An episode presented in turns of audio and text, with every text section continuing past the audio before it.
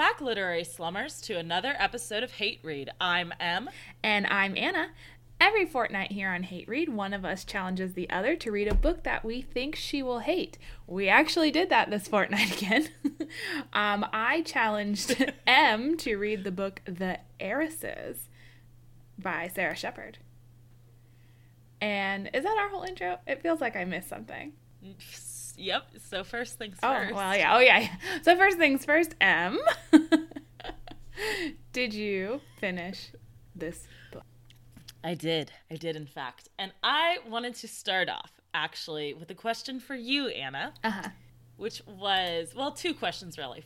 First question um, last week, well, last fortnight, when you challenged me to read this, you said that there were a lot of things that you thought I would hate in it, and I agreed that it did sound like that. But I want to know specifically why you thought I would hate this book because I I don't know if we're we're on the same page in regards to that. I want to see what the I want to see what your thought process was behind picking this specific book. Um I thought you wouldn't like it because a it's about a bunch of like rich socialites and I think I have heard you mention before that you're like just mm-hmm. totally over reading about that type of person. and then also because there was like it said there was going to be a mystery, and I also know you don't like mysteries. Okay. So that was my thinking. Why did you like this book? Um. Well, first off, okay, for twenty for the first twenty percent of this book, I thought exactly what you said. I was like, oh shit, this is a book about socialites. I fucking hate mm-hmm. reading about socialites. They're incredibly boring, and I don't care about their rich people problems. Um, I have to part of that is job. because as yeah, and part of that is because, as I've mentioned before, I work in an industry where I come into contact with a lot of rich people, and they annoy the shit out of me. Um, so, yes, that was 100%. And I thought I wouldn't really like it because it's a mystery.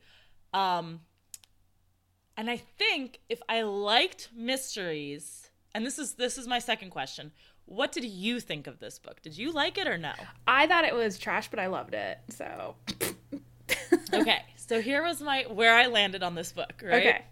Um I felt like if I liked mysteries, I would hate this book because I hated all the yes, characters. Yes, they were very bad.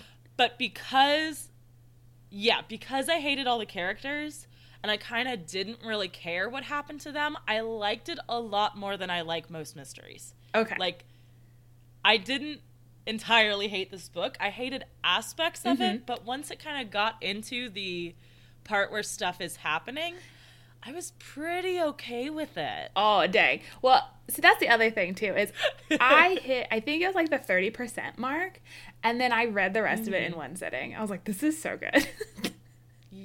yeah, once it gets past well, let's go ahead and just kind of let's get into what yes. this book is about okay. for those of you who maybe haven't read this one.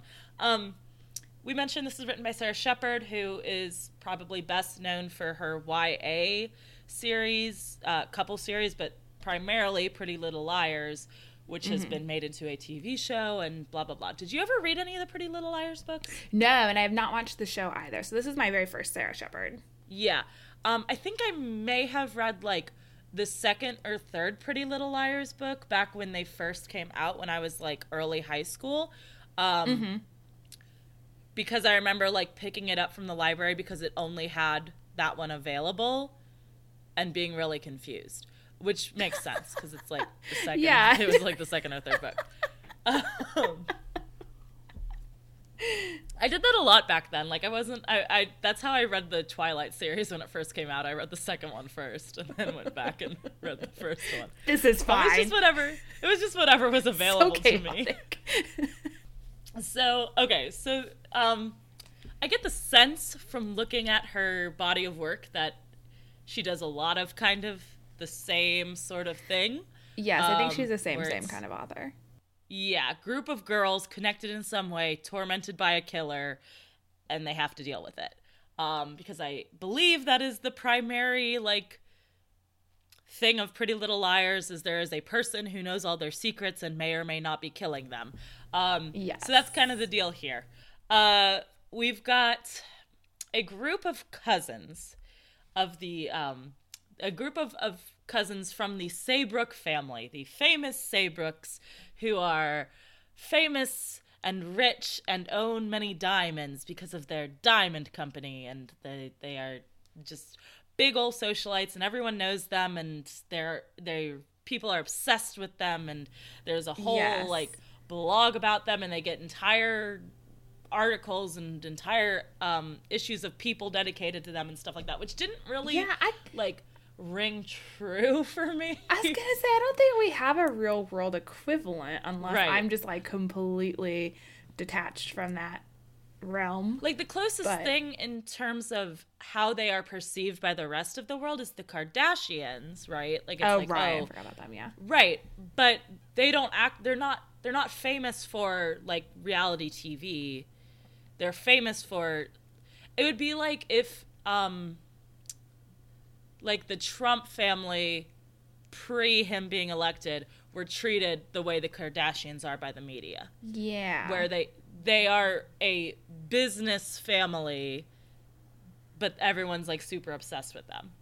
It's very strange. It doesn't make like sense. maybe how royalty is in the UK, which maybe not because also I'm not from there, so I don't know. But that's kind of like the vibe I, I got Also- that she was like trying to give us yeah. American royalty, but kind of yeah. Except eh. again that they like did something re- like they are they own a business. Yes, like yeah. So I guess like if the Vanderbilts were still like a huge thing. Yeah, yeah. I Um, don't and I mean, like, like people do kind of follow like heiresses and heirs of big companies and stuff. I remember like Taylor Swift was dating a Kennedy at some point, and people were all into that. Um, so I mean, like that does happen. Like you do get like stars. They're just like us about you know kids of big families, but not to the extent this book was making it seem like, where like literally the entire world is obsessed with them. yeah, and they yeah. Anyway, this is the family, the girls that we are interested in, or the women, I should say, that we are interested in. We have, um, and they, you know, each fulfill a very specific like archetype role. So we've Yes. got Poppy, who's the perfect one, and then Corinne, who's also the perfect one, I guess, and then the slightly less perfect one. Aster. Aster, the wild and crazy one. Mm-hmm. Rowan, al- also kind of the wild and crazy one, I guess. and then there's Natasha, who's there. the the one that disinherited herself. The one that's not. You know, the four personality types plus the extra one. yes. Um, we get viewpoint chapters from three of those women Corinne, Aster, and Rowan. Uh, we do not get any viewpoint chapters from Poppy or Natasha, which should probably clue you in that bad things are going to happen to those two. And guess what? they do. But we open at this funeral of the friend of the fa- well, uh, the the so the guy who founded their jewelry company is this group's grandfather. Okay, um, that grandfather had a protege named Stephen, who drowned in the ocean in shallow water, despite being a like good surfer boy or something. like he drowned in a puddle so- or something, like on a sandbar. Yeah, I don't. I, I guess the vibe. I yeah, I think just like, I think just kind of like face down, like waves lapping at him was kind of the visual I got. Yeah. um, And like also- right along the shore. he didn't like it wasn't an accident. Spoiler. It wasn't an accident, but but everyone believes that it was an accident because he was drinking at the time. Um, so this happens. Everyone goes to the funeral. We are introduced to a shitload of characters. Like a thousand most characters. of whom yeah like literally a thousand characters that was the other big complaint i had about this novel was um besides that it made me read about rich people was that um it- there were so many of them So there were many. just and i didn't i i couldn't I couldn't keep track. Literally, right now, I didn't know that this was in the book, but I am looking at the family tree in order to. Oh, I didn't know that was a. Thing. Yeah, yeah, at the very front. There's a, a very handy family tree. Um, so Now, thank you for that. Uh, See, on the. Kindle, if you have the Kindle or the Kindle app on your phone, if you highlight names, they have like an X ray thing, and then it will tell you like the first instance of that Oh. person's name popping up, which is the only reason I could keep track of anyone. Wow, that is handy. I know, I just discovered it on Amazon. Welcome to Kindle Hacks with Anna and Em. Yes, welcome to our new podcast. Amazon Kindle sponsor Hacks. us. um. Okay, so flash forward five years from this funeral of Stephen Bennett, the protege of grandfather Alfred Saybrook. Uh, now we get about 20% of the book, which is just, I guess, catching up with these women and where they are in their life right now. And this was the part that was incredibly boring and I did not give a shit about. So we'll try to get through it real quick.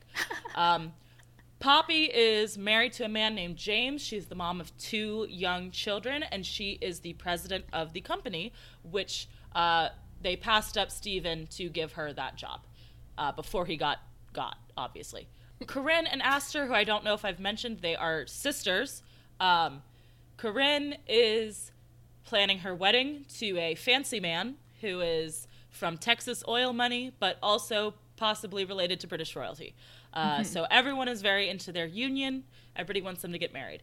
Aster is being a party girl and running about town and uh, doing bad, bad, dirty things like drinking in clubs, which her father is very upset about.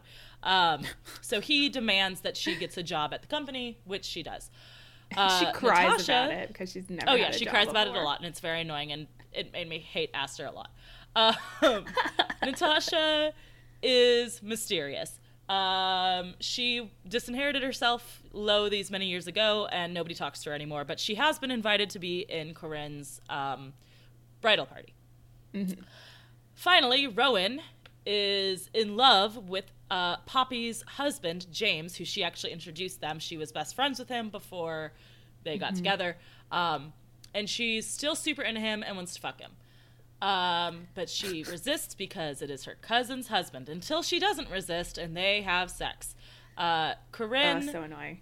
also starts hooking up with um, the man, the man Will. who is the sh- Will, Will, who gets hired to work as a caterer for her wedding, but also secretly, um, they had a relationship in the summer five years ago, uh, when um, she and her fancy boy had broken up for a little bit.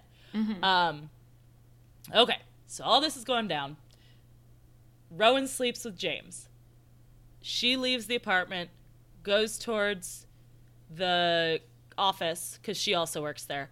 Um, and it turns out, gasp, Poppy has been, well, we find out, murdered. Um, at first, it seems like a suicide. She's been pushed off of the top of the building. Mm-hmm. Very tragic.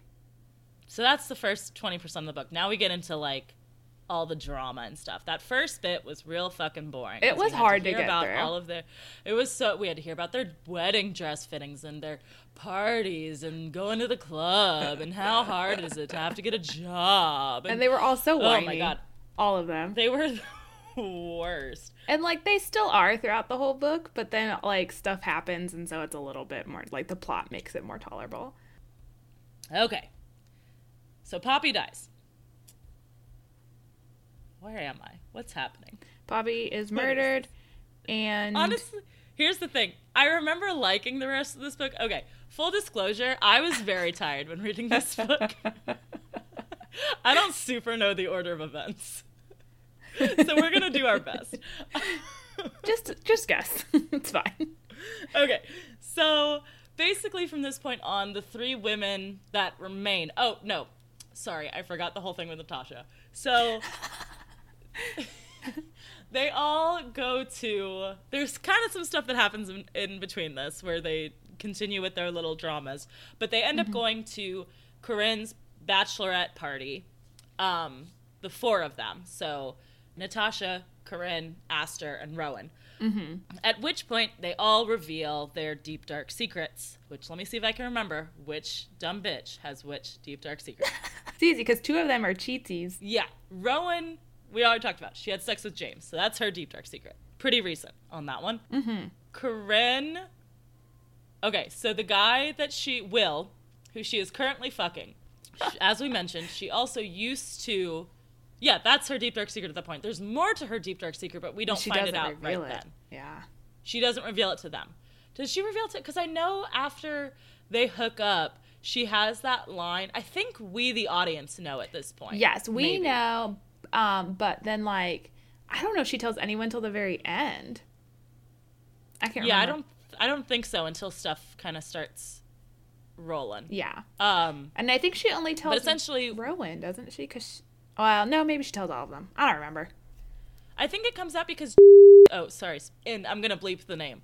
Um, in big villain uh, That's gonna be a long at the beep. yes, yep. Enjoy.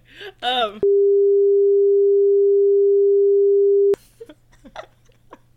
in in that person's big villain monologue, that person says, "Oh, I sent those letters." Like she's in the Yeah. car, or that person is in the car with everyone, so they overhear that too. So they must know at that point, or whatever.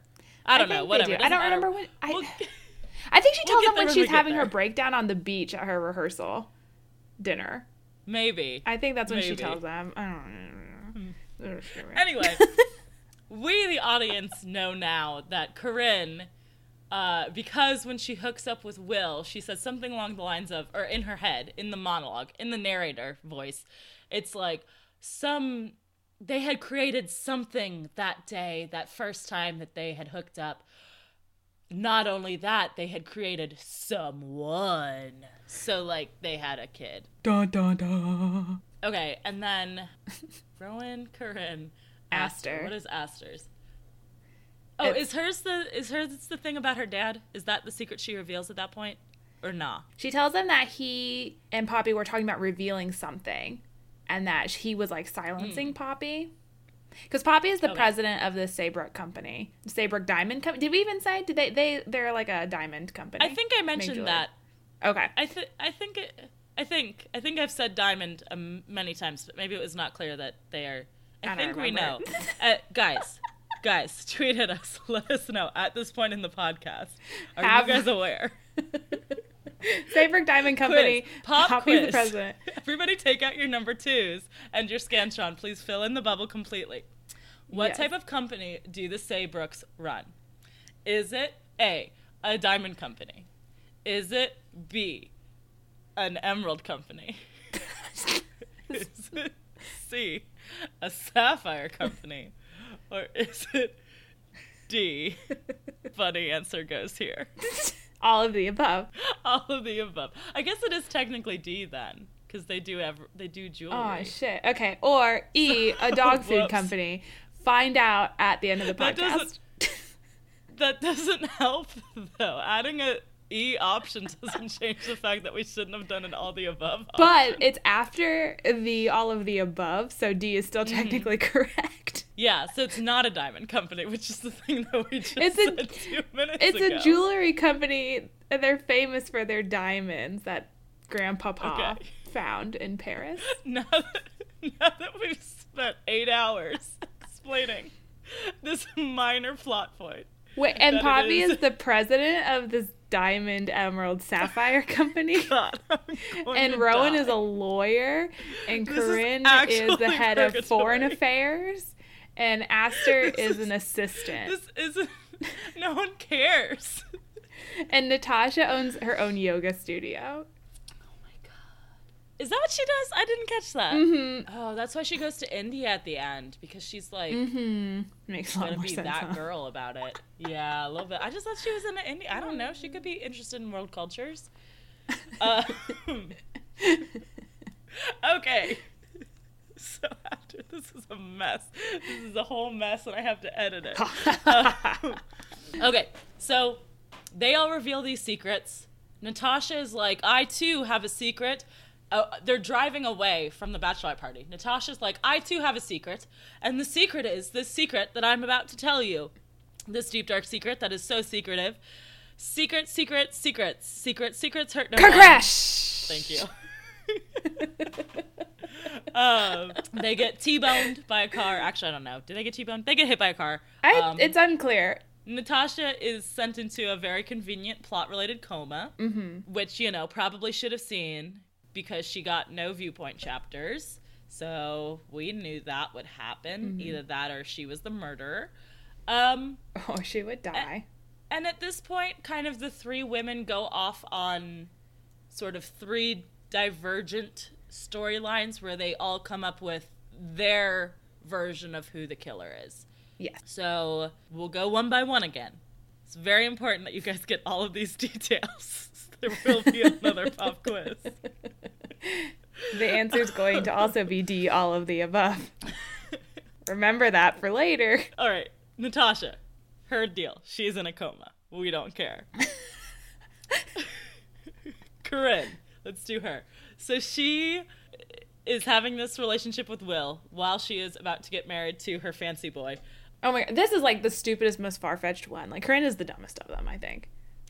Uh, Corinne is super dumb. Will is also super dumb, and I hated him. And I think the note that I wrote when Will was first introduced and they first like hooked back up was he had better be the murderer because otherwise this makes no sense. Because he like comes back into her life after five years and is like, "I love you still so much from that one summer we spent together for like ten minutes, and then you ghosted on me and had your cousin break up with me for you." Like, Yes. no. Will. And then also he knew her deep dark secret, and he's still Yes. like, "I love you, and you should cancel your wedding that I am to be catering. with me, Um, Will. I have found no Like, other yeah. woman in the past five years and found nothing else to love except cooking." Also, I'm sorry, but if if you like, I think we might have even talked about before, like being invited to an ex's wedding. If you are asked to cater an ex's wedding, say no. Don't do that thing. Why are you doing that thing? What is? What do you want to gain out of this? Well, I guess money, also, but like as the person whose wedding it is, I guess maybe in Corinne's case, she was like keeping everything super hush hush secret. But like, Mm-hmm. wouldn't you worry like, oh my god, the caterer is gonna like ruin my wedding because I dumped them in a Right. terrible way, and also hit our secret love child. Here's how this whole thing should have gone. Uh, Corinne finds out Will is the caterer. Corinne goes to her fiance and says, "Hey, that caterer, uh, we had a fling during that summer that we were like hardcore broken up. We're not getting back together. It wasn't a Rachel Ross situation. It wasn't. We were on a break. We had a relationship. We had a fling. It was a bad breakup. We should find a new caterer." Fancy Boy says, "Yeah, that makes sense because that's the logical fucking thing to do, even if you're trying to hide this deep dark love child secret." Like. Or just like bursts into tears for no reason, like he does Yeah. later on in the book. or or just or just be like I don't like his food. Yeah, like, oh, this is Garbo. like I hate it. It's gross. Let's get Gordon Ramsay to cater our wedding Let's get a taco truck. Whatever. Who cares? Um. Anything. Yeah, aside, actually, that's what's cool Anything now. aside from my ex lover, who I have a secret love child with. And I mean, like, and who might have murdered my cousin. who might have murdered my cousin because this is thank you for getting us back on track this is the conclusion corinne comes Yes. to corinne corinne um corinne girl so she flies to She's so dumb. so dumb. she flies to virginia to go see her secret love child and doesn't think like like she apparently has the address of the family that adopted this kid but doesn't have like their email to be like hey what's up um i'm the biological mom would it be cool if i dropped in so instead she just like does that unannounced which is buck wild like super yeah like um i know you're like really super out of touch and like really rich and don't understand how things work but like Not like that. mm, not like that that's really disruptive please like don't do and it. I'm, I mean, to be fair, like the the adoptive mother is very like we're her parents now. You're nothing. Go away. Which in any other case, I would call out and be like, you know, you probably like I, I think most um like adoption rights sort of activists are pretty much on the side of like adoptive ch- or uh, ch- adoptees should be allowed to have relationships with both their biological and adoptive parents if that is at all possible. But in this case, the adoptive mother has been getting like some sort of we don't know exactly what, but she says that Will has already come by and like been threatening towards them. So, Corinne takes this to mean that Will is just like a a bonkers person, and um, Uh-huh. that since he knows about the kid, that he also must have realized that Poppy was like complicit in the hiding of because like Corinne and Poppy together, um, well, Corinne asked Poppy to like pretend that she was on assignment in like Hong Kong or something for a year so that she could have this kid in secret. So. But really, she was just in Virginia. Right. Um, and nobody who knows the famous Saybrooks and their pictures in the paper all the time recognized her, I guess, but whatever. So I guess. It's very dumb. So she Corinne now believes that Will found out about the kid and thinks that like thought that like Poppy had like twisted Corinne's arm into the whole situation and that's why Will killed Poppy. So that's Corinne's theory. It is a dumb theory and Corinne is a dummy, but honestly if she had if Will had been the murderer, I would have been much happier because now he's just a, a dumb boy. Yes. So we move on to let's do Rowan next. Um, Rowan thinks James did it because she uh, initially was like he definitely didn't do it because we were having sex beforehand and then like I left first so like he couldn't have. Um, but then she figures out that like he could have in the time that he left the apartment to like she does math. Yeah, like she randomly remembered. She's like, "Oh yeah, I did like three hours worth of things before I went into work that day, so I guess he did have time to leave and then go kill his wife." like she she literally just figures out how how math and time works. Like that's pretty much Rowan's plotline in this. Um, she also finds out that James uh, has been cheating on Poppy with multiple people and is continuing to cheat on Rowan now that they are kind of a thing, but not really. Um, so Rowan's like. also, he's don't- violent. Oh yeah, also he's violent, and also Will was kind of violent in that one moment. Like he smashes a plate when they're like having an argument, which is like pretty fucked up. Um, there's a lot of like men behaving like it, it's that thing of like having to have red herrings that seem sketchy enough to be the red herring, but then like when they're not the murderer, Yeah. just that just means that they really behaved in very terrible ways. They're just bad, bad people. So like at one point, James like gets really mad at Rowan because she's like looking through their prenup, and he re- and he notices this because he goes to her office, and um, he like grabs her both of her hands very forcibly to do something we don't know what because then someone like walks into the office to interrupt this and then okay so we get like he's like this really dark secretive person apparently. And then later on in the book rowan's like but he was a good dad. And i want to be like mm, i mean he claimed to have loved you and that's how he acted towards you when he got a little bit mad. Like i don't know man. He's got two girls under the age of five now. It's And clearly some anger issues. yeah. Well, yeah a little bit concerned But yeah, so that's Rowan's whole plotline is she figures out how math works and that the guy who cheats on people a lot is continuing to do that. wow it's amazing Really good detective de- or detective work there, Rowan. Um, okay, so i know she's like oh i thought he changed for poppy Poppy changed Thought- him thought- and then I picked up the scraps and I was into that. yeah So then we've got Aster. Aster so dumb what what'd you say? She's just dumb. She's just a dumb person. Like she went to uh, this book when was this book written? 2014 i assume she went to high school. She's like what's an excel? I what you want me to input da- da- data?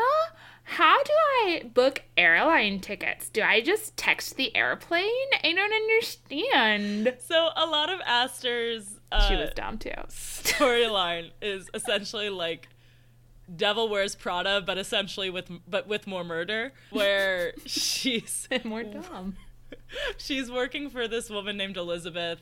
Um, Elizabeth is very mean to her, but also like kind of justified because it turns out Elizabeth is Stephen Bennett's widow. And also Aster had an affair with Stephen Bennett, that guy, that dead guy we mentioned earlier. So like Aster hooked up. yeah the him. night he died they had sex Yeah, Aster hooked Kind yes. of. Yeah, so they had like a hookup thing, and the reason that Aster did that was to get back at her father because her father, she believes, was having an affair with Aster's best friend Danielle because she saw them embracing through a window. And if we learn nothing from Handbook for Mortals, it's that anytime yeah. one person sees Oh my an, god, it is Handbook for Mortals. An no! older man embracing a younger woman and leaps to the conclusion that they are having an affair. What's really happening is that is that man's secret love child. Um, and I wrote that down when, yep. like, basically when Danielle showed up, I was like, oh, Danielle is uh, Aster's se- uh, secret half sister. Um, I also thought she was the murderer. Wow. Which I wasn't quite right on, but I was pretty close. I did too. Oh, also, she also works for the company. She works in HR, mm. and she has to like do Aster's onboarding. Yeah. Um, when Aster starts working there, and it's very funny to me and awkward. So she has to give give her the whole video this is the family this history. Is the family and history like, about, I am the family. About how your uh, great or your grandfather found a magical diamond at a Paris bazaar during World War II and brought it back, and it changed their fortunes, and they became so rich. Okay, so they all have these theories. They go to the FBI agent who has been tasked with their case, whose name it's is like fucking Scooby Doo. His name is Scarlet Fish because she's Catherine just another Foley. fucking red hair. yes, a weird one. Such a weird one. And I thought, I really did think that this was one of the uh, would would would have been a good killer because the beginning, like the old old grandma yes. Edith, is like, I swear I've remembered you from somewhere. And she's like, No, I'm an FBI agent. That's it. You don't know me. the thing I thought when that happened was that she was another secret love child. But then I was like, this is too many secret love childs. it's too many it love can't children. possibly be three. We gotta pump the brakes. Um, so I, I, in my in my running track of trying to decide who I thought the murderer was, I or who what I thought was happening, I was more certain that Danielle was secret love child than this dumb FBI woman. Um, so they all go to the FBI and they're like, "Hey, here are our theories," and she's like, "Your theories suck. I've interviewed all these people. Fuck off." It is. It's just like Scooby Doo though, because they each, I know who the killer is, and then they're like, um, no, that wasn't who the killer was. I know who the killer might. Now, also that was wrong. Okay, the third person has to be the. killer. No, you're I don't think wrong. I actually said Aster's theory was that Danielle, or no, it wasn't Danielle, but it, Aster's theory was that Mason, her father, killed Poppy because Poppy found out oh, about yeah. the affair with Danielle, and that was the whole thing, and so he killed her for it. And also the money. There was like a bunch of like he liquidated a bunch of stocks or something. So there was like some it sketchy financial stuff going on. Okay. Yeah. So we move into the end game. Oh, also, um, Elizabeth, the slash Betsy, the mean boss who is the wife, the widow of Stephen Bennett, um, she saw Poppy standing over Stephen's body and believes that Poppy murdered Stephen. Um, so there is also a theory, which comes up with the FBI lady eventually, that somebody who was in love with Steven or close to Steven killed Poppy in revenge. Yes, which there's a lot of this theories. book was like so overly convoluted with theories. It was like Sara Shepard went into this writing it like it was already optioned for television yeah. because it feels like a season of TV. Yeah. Like you'd be like, "Oh, remember in episode 5 when we found out that we thought Poppy killed somebody?" And then by episode 26 of that season, you're like, doesn't even matter. It felt like it was years ago that you found that out. No, in this book though, it was like all at once. It was very confusing. Remember that whole bottle episode where Corinne and Will hooked up in the wine cellar, and then we found out about Corinne's secret love child. Yeah, there was oh a lot God. of that. Remember that pop quiz where we couldn't remember what kind of company these stupid girls were? Oh my God. Okay, so uh. we move into the end game. Um, Corinne's wedding. Corinne is getting married uh, as mentioned in this podcast, she everyone is going to the wedding, including people who really shouldn't be there, but whatever. Um, there's several characters who are like plot pertinent who we haven't even mentioned yet, and I'm probably not gonna. Sorry, Mitch, but like there's just too many of them. Um, Mitch is a boy. Mitch is a boy who Aster likes. I guess we He can do we computer. did mention him now. Sorry. Okay, Corinne has a little meltdown at her wedding and goes running off into the ocean naked. it was pretty good though. yeah, As far as meltdowns go, that's a pretty good one. yeah. So she runs in the ocean naked. Everyone's like, the cousins are like, okay, we got to go deal with Corinne. They go get Corinne, and man, I read this like an hour ago. I should be able to remember it. they go to get Corinne and she goes in and um says I'm not going to be with Will. I'm going to get married to Dixon. And but then Mitch has like gone and hacked into the um like the computer, what is it called? The security camera yeah. footage and they can see who was walking through the lobby Yes. the day so that Poppy they, was they killed. see that Danielle was in the lobby, um, or at least a woman who looks like Danielle and was had red hair and her the ugly dress that she was wearing. Which at first I was like, I don't know why anyone would be like, oh yeah, I remember this dress specifically belonging to this person. But then I like looked at the description of it and I was like, oh, it's it is a really ugly dress. I would probably remember that actually. What kind of dress was that? I It was remember. like color block, like green, orange, and white or something. And I was like, yeah, that does sound pretty like fucking ugly. Like I, I would probably. if she wore that even like once a month, I'd be like, yeah, all right. like, yeah, that's that ugly dress Danielle wears sometimes.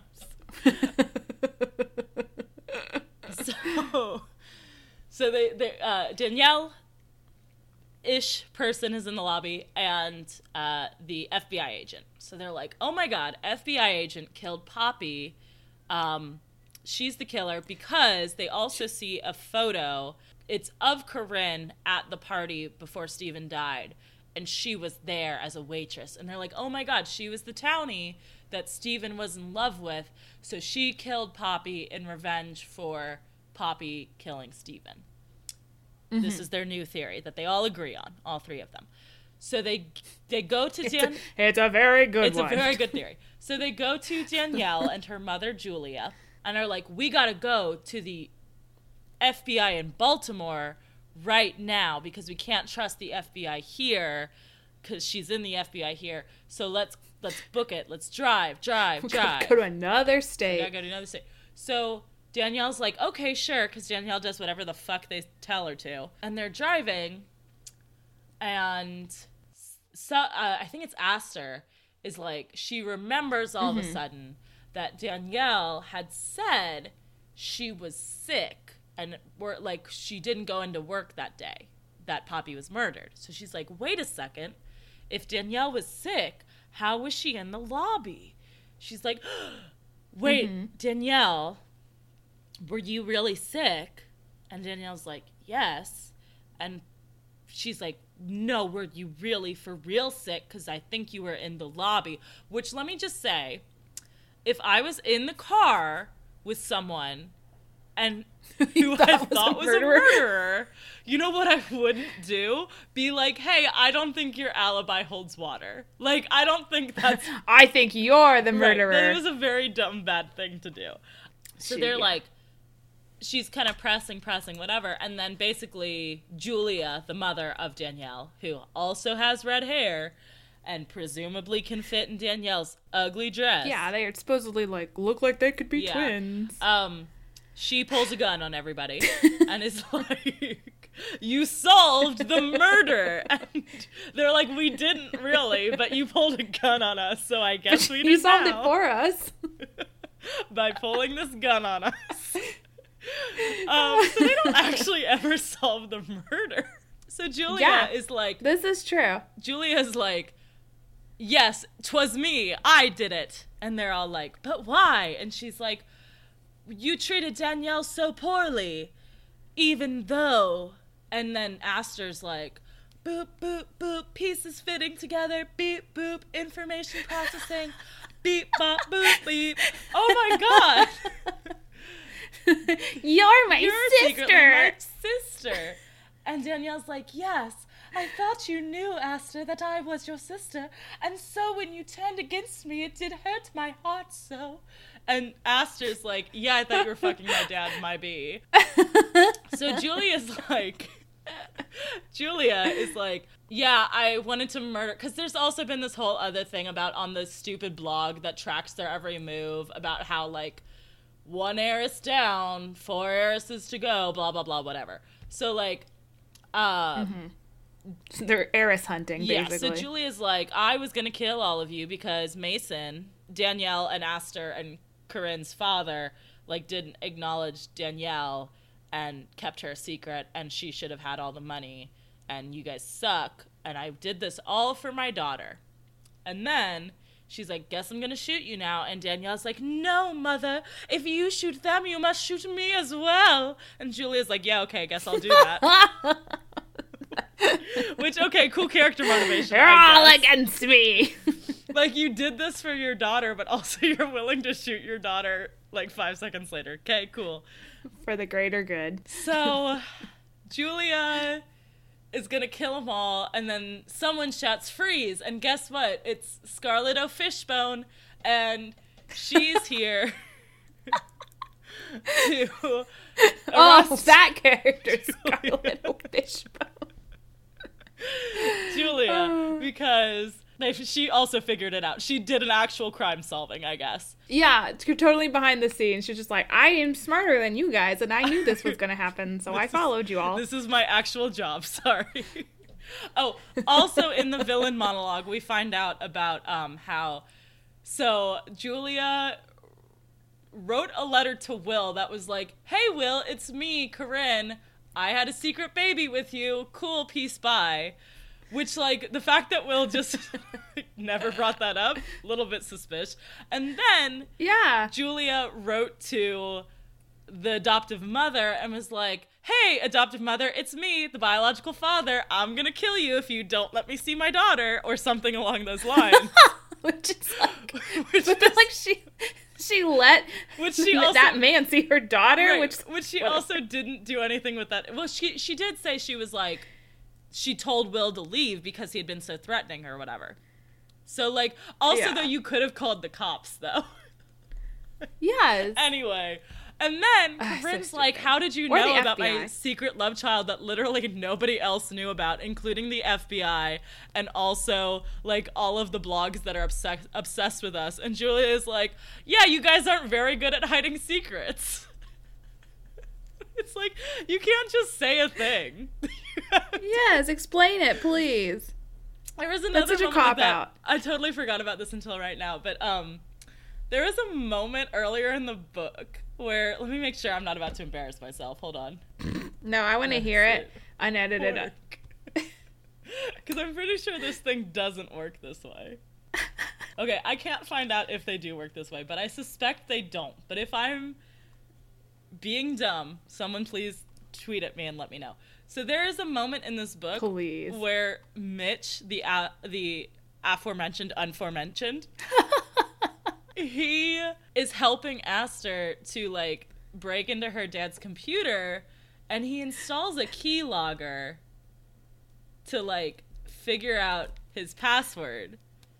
Yeah, I'm pretty sure they have to already have Yeah, been right. installed to start logging Like the he- keys. Like he installs it and then it's like a big it's like oh it tracks everything that you type in and then it just like But how? spits out everything that he's ever typed in in the past so they immediately have his password which i don't think that's how that works but maybe i'm incorrect I'm pretty sure it's not, but I don't want to Google it. i have googled it and i have found it i don't think this is a question that anyone would ask of can i install a keylogger and then have access to past data i don't think anyone's asked that to google yet um I don't think it's possible. I don't think that's how it works. keyboard is like I Yeah, don't know. I don't. I don't think it, that's how that works. Anyway, so that was a while back in the plot, but there's a lot of kind of that where it's just like people just say things and that's how it works, I guess. So there's a magic keylogger, and Julia Yep. just kind of knew about the secret baby that no one else on the planet knew about.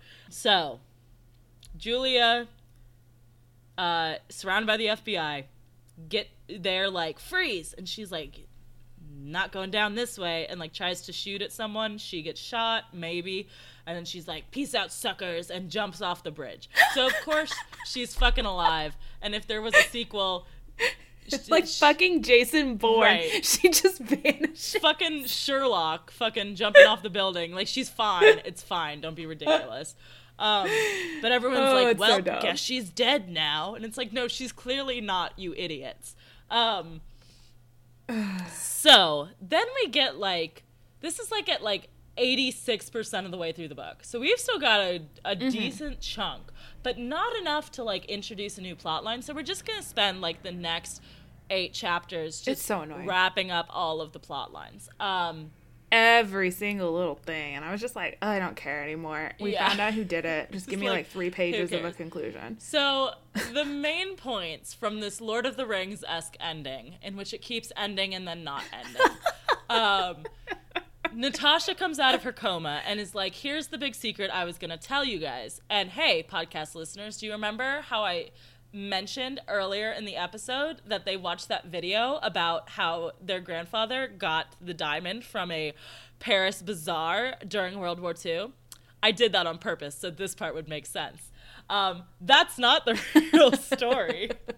what actually happened is that their grandfather stole that from Holocaust victims. Cool, cool, cool, cool, cool. So awesome. So, cool guy. Great family. So I'm Poppy, on Natasha's side. Hashtag Natasha did nothing wrong. right. Natasha was like, we shouldn't have this money. Peace out. I'm going to go do yoga, I guess. I don't want any of it. Your blood uh, money. Mason knew about this and Natasha found out about it. Stephen did not know about this, but knew something was up because the funds that got liquidated were to pay off like a a a, a uh, descendant of the guy who helped steal the diamond with um yes who wanted to come with clean. Peepaw. So they paid him off. Stephen saw that that weird transaction had happened and then like threatened to come forward with the information about the Nazi stuff, which again, he had absolutely no way of finding that out. But they're like, oh, he did some digging and figured it out. It's like, okay, but like you've, you, okay, you've set up that this is a secret that is so secret that no one can ever unsecret it. So you can't then just be like, oh, but he did it. He did the, he figured it out. He solved the puzzle. And so he got murdered. Like, no, you can't do it that way. But I mean, she did, so it's fine. so that's why Stephen got murdered, uh, which was by Julia. I don't know if we mentioned that. Julia murdered Stephen so that um, and she I, could ingratiate yeah, herself like, with Mason, I guess. Made no sense. Yeah, so basically she just created more problems for them in the sake of like, accept my daughter as your daughter. Yeah, yeah. Julia was like, hey, I know what will okay. what will make um, my boyfriend love his daughter if I kill a guy, and then his Mason was like, "No, that definitely didn't do it. Um, I'm gonna break up with you instead." I hate you more now. so like that was a very bad plan. Um, Danielle is fully accepted by the family as like a cousin and sister um, by everyone, which annoys the shit out of yes. Grandma Edith because she's like, she probably was in on it the whole time. Yeah, well, and it's weird because like Mason, the dad mm. that did all the bad hiding of stuff, was yeah. like, it's up to you, Aster, whatever Danielle's fate may be. I'm like, no, it's no, not. It's really Actually, not, it's still up to you to like acknowledge her, right? yeah. Well, I mean, at that point, like the tabloids had it, so everyone knew. It was just like, are you going to be nice to your half sister or not? Was pretty much the issue. Yeah. So it's like. Also, there has been a post on that dumb blog site that keeps coming up, which was kind of maybe run by Julia. Maybe Julia just submitted stuff to it. Not super clear.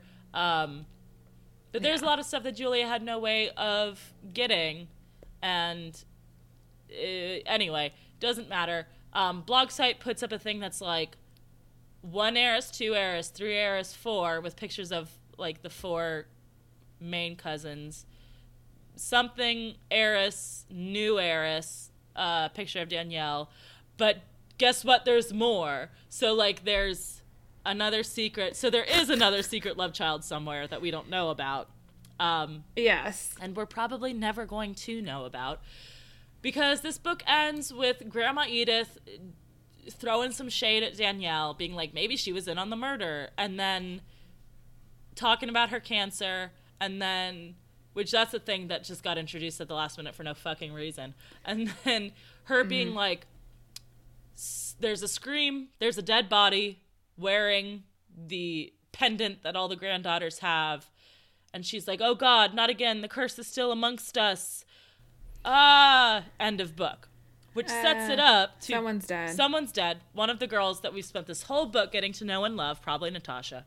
Mm-hmm. Um, and we're most likely never gonna Probably because we have the least attachment. Right, right.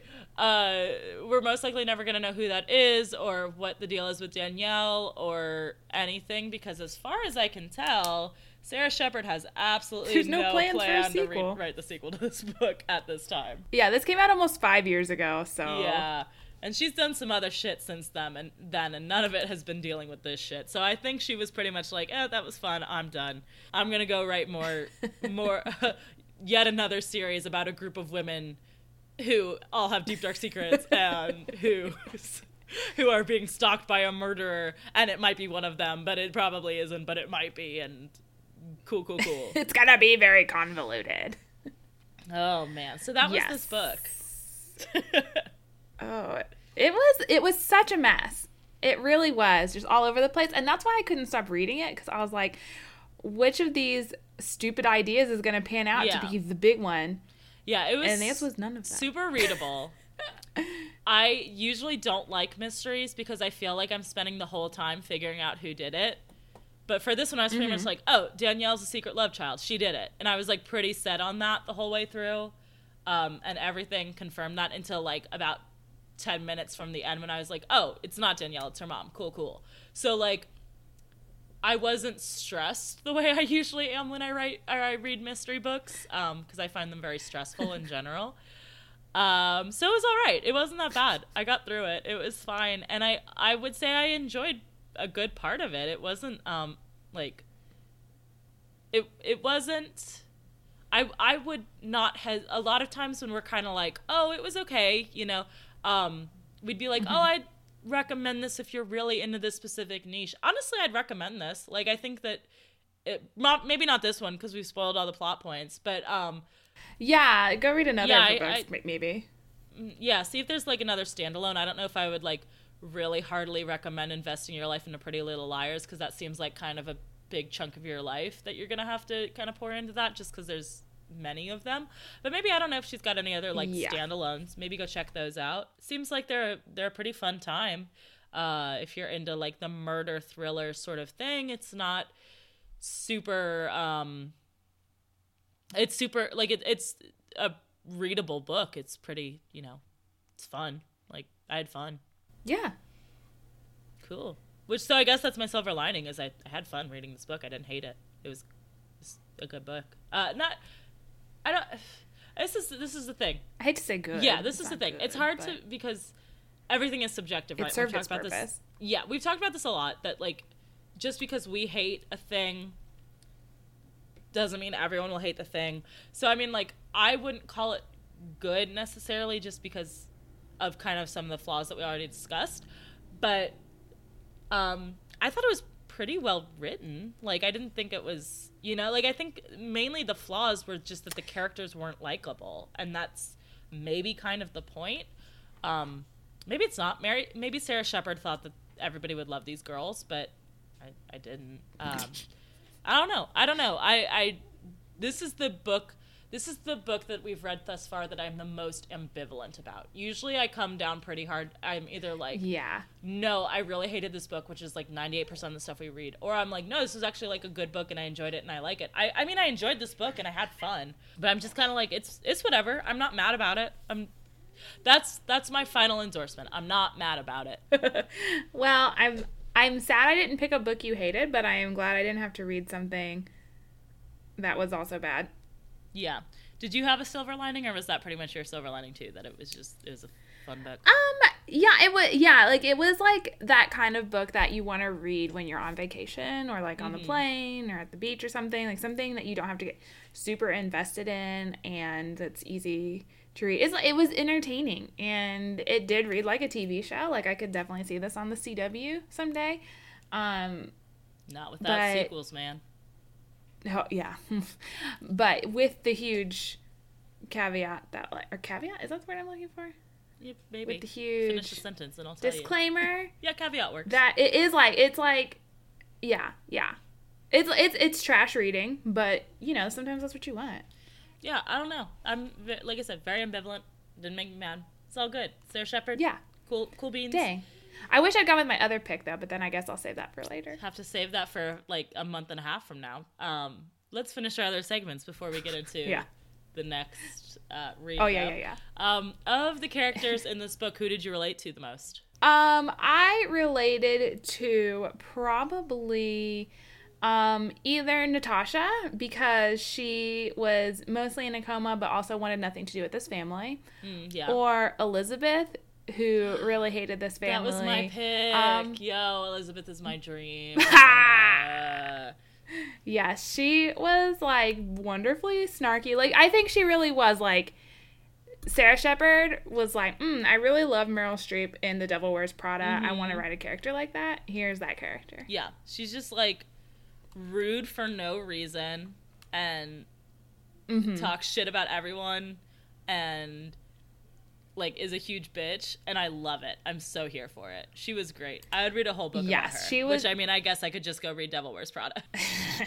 so is that what you'd rather be reading? Um, no, it's not. I actually, um, so I was trying to think of like how to, because you know when we do these rather be readings, for the most part, sometimes we're just like, fuck it, I just bought this book and I want to read it. Um, but for the most part, we try to pick like books that connect to this book in some way. I don't know if you guys, you guys at Uh-huh. home have figured that out yet, but there is a method. um, so I was trying to think like what. First of all, I knew I wasn't going to pick a mystery because I honestly, I cannot think of a mystery that I would actually like recommend to people because I just don't fucking like mystery books. Sorry. I mean, they're fine. They're whatever. I just they're whatever. Um. so I thought instead, kind of the other thing that I guessed was why you picked this was the whole socialite thing, and that was why you picked Yes. this. Um, and the whole like kind of high society bullshit nonsense. So I was trying to think of like a book that I've read that I like that is that that is about that. That is about like looking at a high society and kind of critiquing this.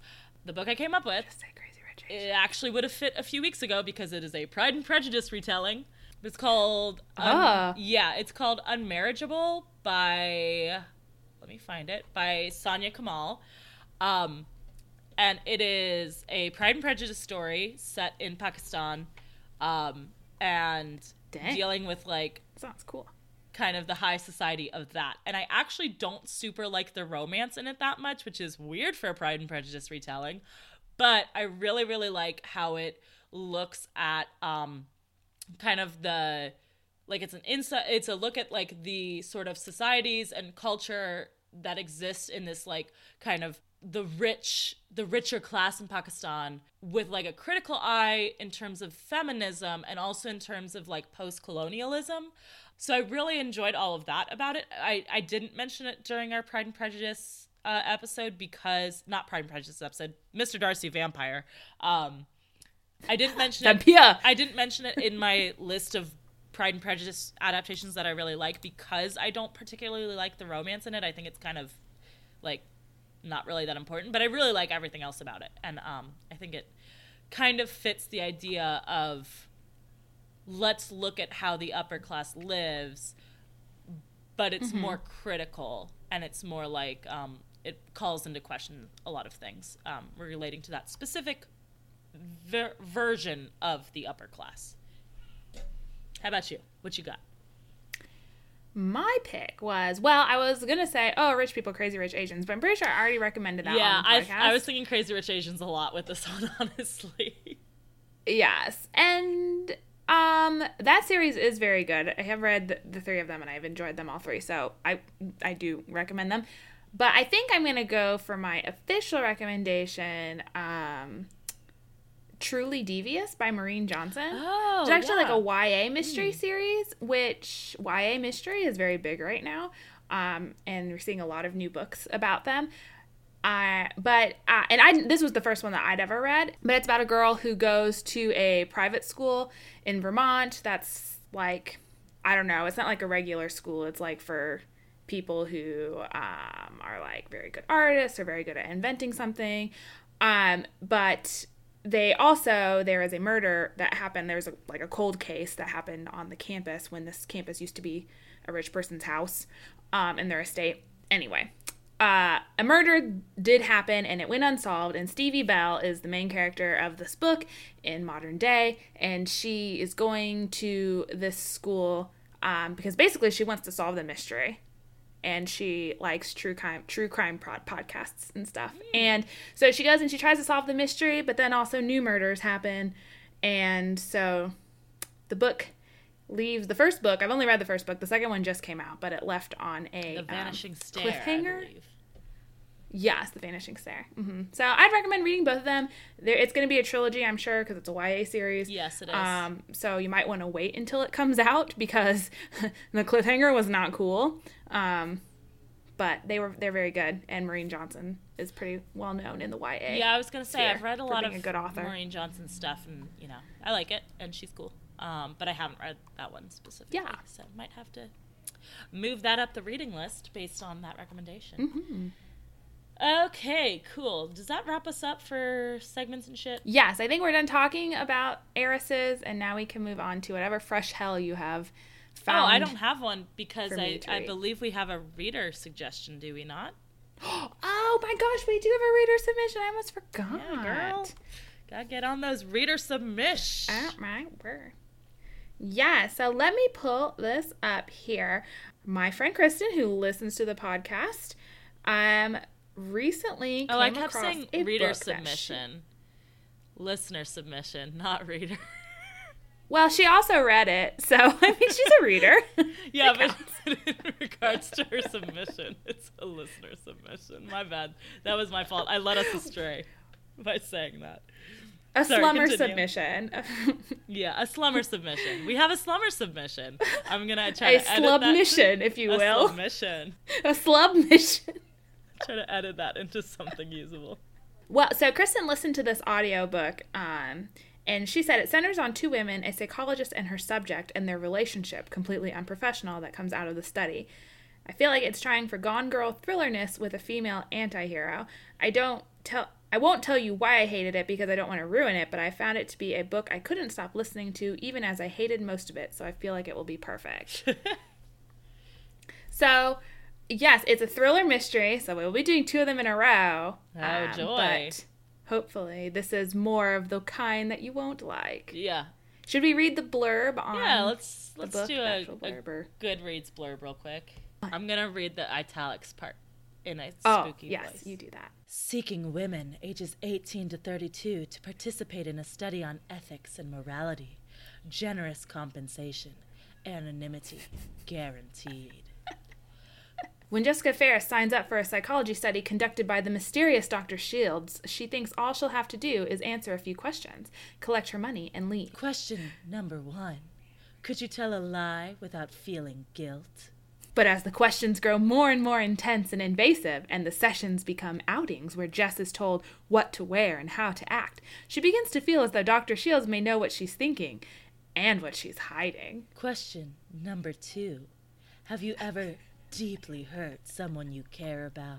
As Jess's paranoia grows, it becomes clear that she can no longer trust what in her life is real and what is one of Dr. Shields' manipulative experiments. Caught in a web of deceit and jealousy, Jess quickly learns that some obsessions can be deadly. Question number three Should a punishment always fit the crime? Cool, cool. So that sounds like um some like Fifty Shades of Grey, you sort of shit going on. Yes. Okay, cool. So that will be next fortnight.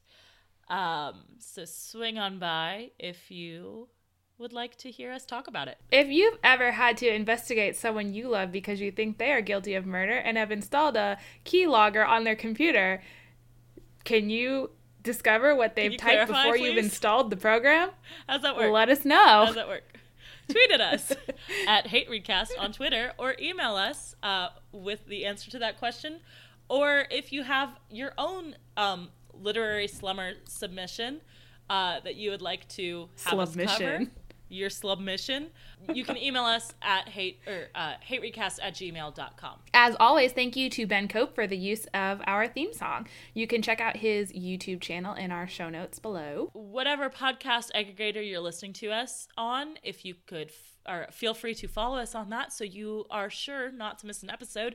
Um, if your podcast listening thing of choice happens to be iTunes, if you could leave us a five star review so that we might have a chance to reach more ears, that would be greatly appreciated. And if you know anyone who you think would like this podcast, you could always tell them about it in person, like like face to face, you know.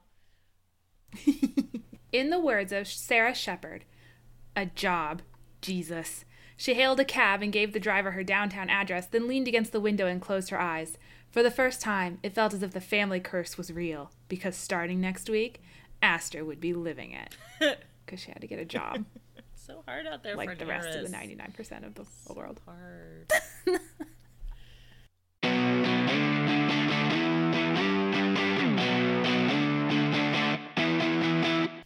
uh, we didn't do a second uh, pop quiz question. Oh, we can do one real quick. No. I'll just cut out the part where okay. you said there'll be another one at the end. okay. Perfect.